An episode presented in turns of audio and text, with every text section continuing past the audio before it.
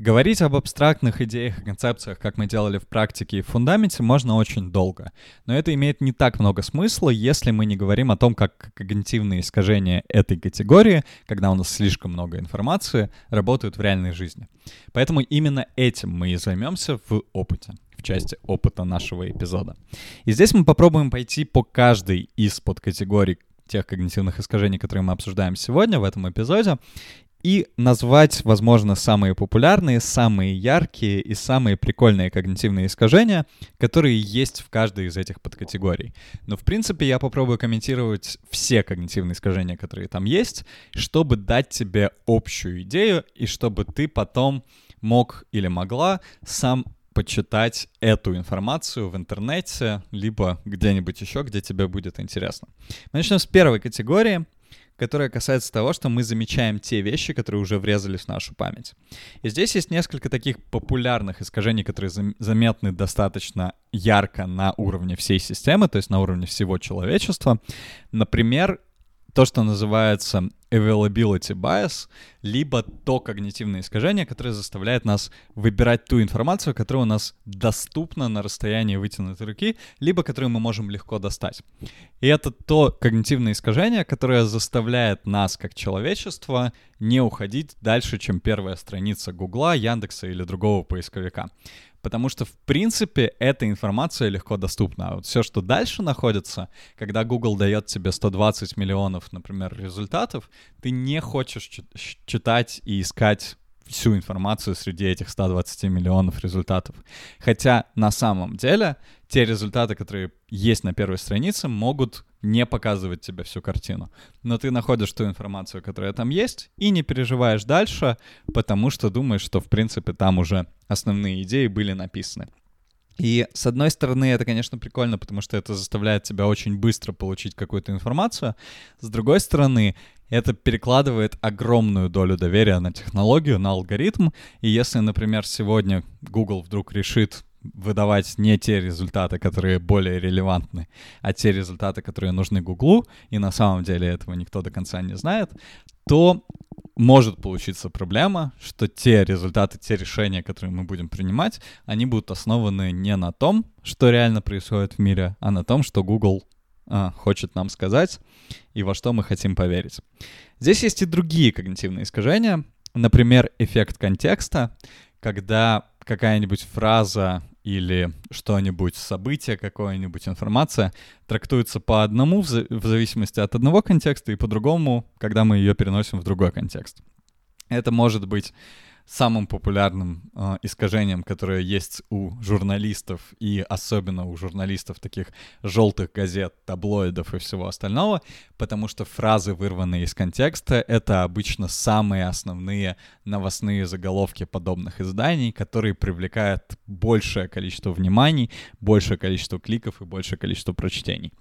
Но одно из таких ярких и э, достаточно популярных индивидуальных когнитивных искажений — это то, что называется по-английски empathy gap, по-русски называется разрыв в эмпатии, либо разрыв в чувствах, когда люди не могут поставить себя на место другого человека, потому что они испытывают другой спектр эмоций, нежели тот человек, который находится перед ними.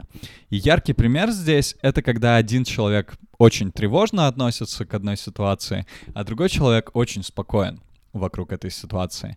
И может получиться так, что дойдет вплоть до ссоры из-за того, что человек, который находится в тревожности, не понимает того человека, который спокойно реагирует на все. И человек, который постоянно тревожен, может очень остро реагировать на новую информацию, которая влетает в него вокруг той вещи, вокруг которой он тревожен. И это может быть достаточно большой проблемой в, во взаимодействии между людьми, в решении бизнес-проблем, в решении бизнес-задач и так далее. Потому что в зависимости от настроения, и есть такие люди настроения, которые входят в офис, и ты понимаешь, что сегодня с ними стоит общаться, а, там, например, в другой день с ними не стоит общаться, потому что у них поменялось настроение, это может на самом деле достаточно сильно повлиять на результаты не только в жизни, но и, в принципе, на работе и много где еще. Окей. На этом первая категория, в принципе, а, покрыта полностью, поэтому мы перейдем ко второй категории, которая касается того, что мы больше прикладываем значение каким-то ярким, необычным и по-другому а, выделяющимся вещам, нежели необычным, а, не, нежели обычным, не ярким и так далее, не, за, не а, забавным. И здесь есть один байс, одно когнитивное искажение, которое мы уже обсуждали, это искажение негативности, которое заставляет нас смотреть больше на негативные события и прикладывать им больше вес. Но здесь есть не, несколько других таких интересных когнитивных искажений. Одно из них касается а, важности картинок в нашей жизни. И есть эффект, который называется эффект супериорности картинки, либо по-английски Picture Superiority Effect, когда мы думаем, что картинка лучше, чем другой какой-нибудь формат, потому что нам нравится воспринимать картинки лучше, чем другое. Это не всегда правда, но у некоторых людей это действительно есть. И связанный с этим bias, связанный с этим эффект, он называется фон Ресторф эффект в честь автора, который придумал этот эффект. А, это женщина-ученый, которая сделала первые картинки, например, серых карандашей, среди которых есть один красный карандаш. Или зеленых яблок, среди которых есть одно зеленое яблоко. Мы, конечно, скинем картинки, а, чтобы ты понимал или понимала, о чем мы говорим. Но я думаю, что даже на слух понятно, о чем идет речь, потому что это достаточно популярные истории во всяких маркетинговых промо, маркетинговых акциях, в продажах и так далее. Почти всегда, когда люди хотят что-то продать, хотят выделить какой-нибудь продукт, они используют такого рода картинки, в которых одно что-то выделяется на фоне остального. Либо цветом, либо размером, либо чем-нибудь еще. И это работает, работает на протяжении большого количества лет во многих странах, и ни одна компания, ни одна страна даже поднялась на подобного рода эффекте, просто потому что люди любят, когда есть много чего на картинке, и одно что-то выделяется. Либо наоборот нету ничего, есть общий фон, и одно что-то на этом общем фоне выделяется. Окей. Третья категория когнитивных искажений касается того, что мы замечаем, когда что-то изменилось. И здесь есть такой достаточно популярный байс, популярное когнитивное искажение, которое называется иллюзия денег.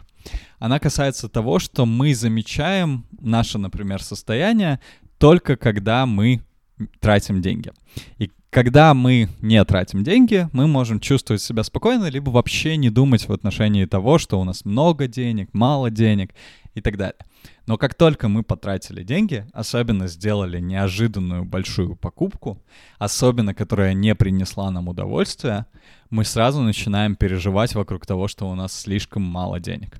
Либо, если у нас достаточно нормальный остаток на счете, мы можем посмотреть на этот остаток, но это происходит сильно реже, и понять, что, в принципе, все в порядке, у нас есть еще деньги, можно не сильно переживать.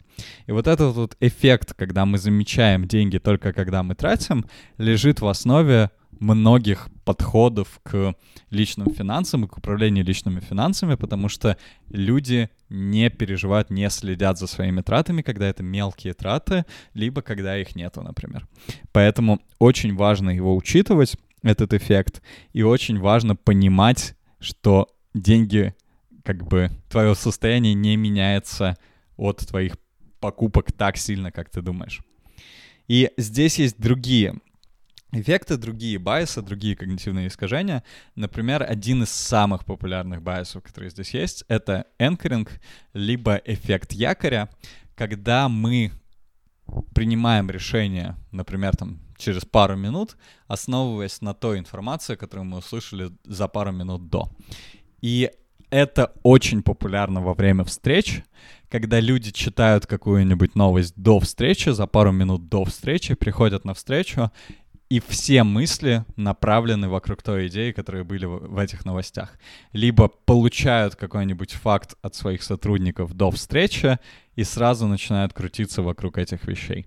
Либо это может быть чуть-чуть более долгосрочная история, когда мы что-нибудь прочитали накануне важного дня, и потом все мысли, все, мы, все идеи мы пытаемся каким-то образом сформировать вокруг той идеи, которую мы услышали. И это на самом деле достаточно сильная штука, особенно на индивидуальном уровне.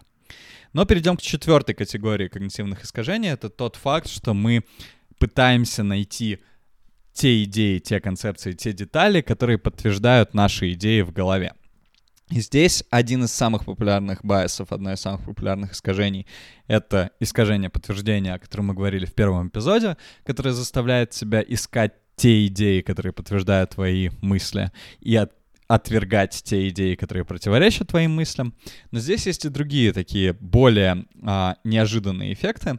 Это, например, эффект Страуса, а, который относится к тому, что люди пытаются избегать новостей, которые они считают неприятными, негативными и так далее. Так как они их просто боятся, как страус песок прячет голову, также и люди закрывают глаза, уши, а, либо прячутся от новостей, чтобы не учитывать это в своих решениях.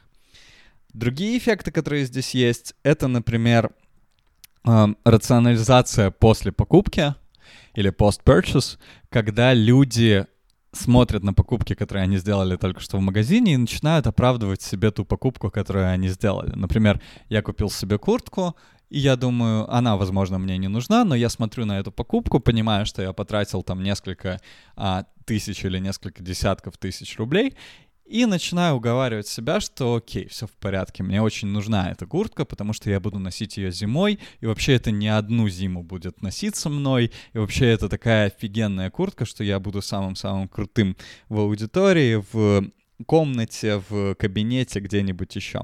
И это, на самом деле, достаточно серьезная штука, которая влияет не только на решение человека, но, например, и на решение компаний.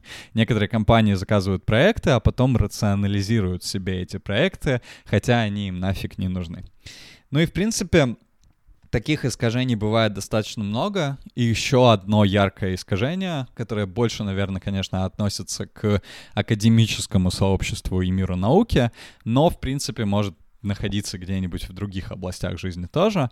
Это тот эффект, который называется эффектом экспериментатора. А, который заставляет человека, у которого есть гипотеза какая-нибудь, влиять на ход событий, на ход результата. И есть другое искажение, которое идет очень-очень рядом с этим, это эффект ожиданий. Когда мы сами благодаря нашим ожиданиям начинаем менять свою траекторию поведения, и в итоге меняем поведение так, что наши результаты а, которые мы принимаем, и те эффекты, которые у нас есть от нашего поведения, они соотносятся с нашими первоначальными ожиданиями.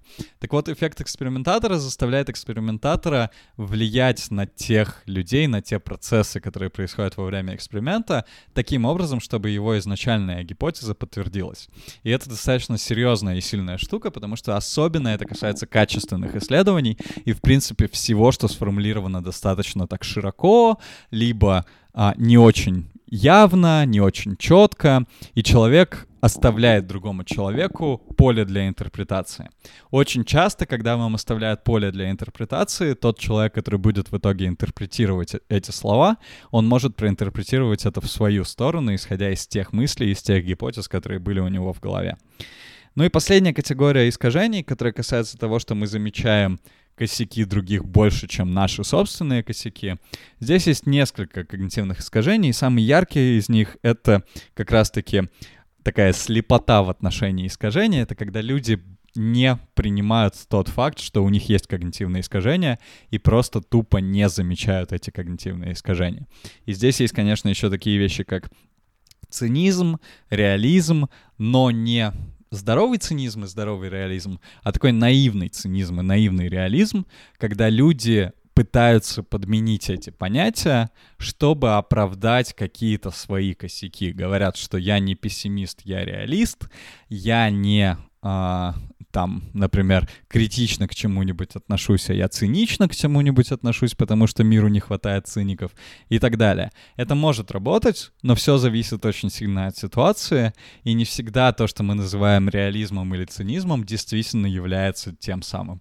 Поэтому очень важно смотреть на общую картину, очень важно пытаться учесть большее количество информации, и если не получается сделать это человеку, важно переложить это на машину. Но вот как раз-таки немножко таким переходным моментом между опытом и edutainment будет тот факт, что у машин тоже не уходят никуда когнитивные искажения.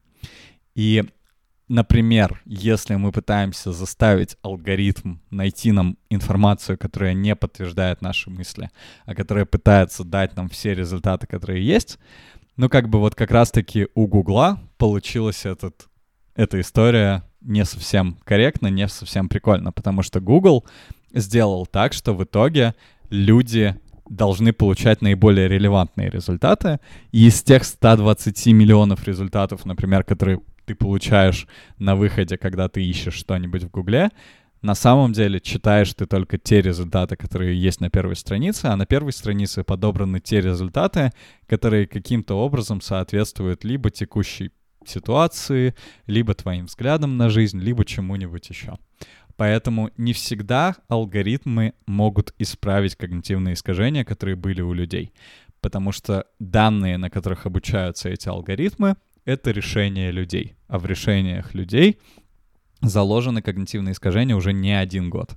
Поэтому те данные, на которых обучаются алгоритмы машины и так далее, это все данные, в которых внутри уже зашиты искажения. Это не значит, что их невозможно полностью исправить, но это значит, что машина не является универсальным методом решения всех проблем с когнитивными искажениями, и что создание искусственного интеллекта спасет нас от них. Скорее всего, нет, и об этом мы обязательно поговорим ближе к концу этого пэка.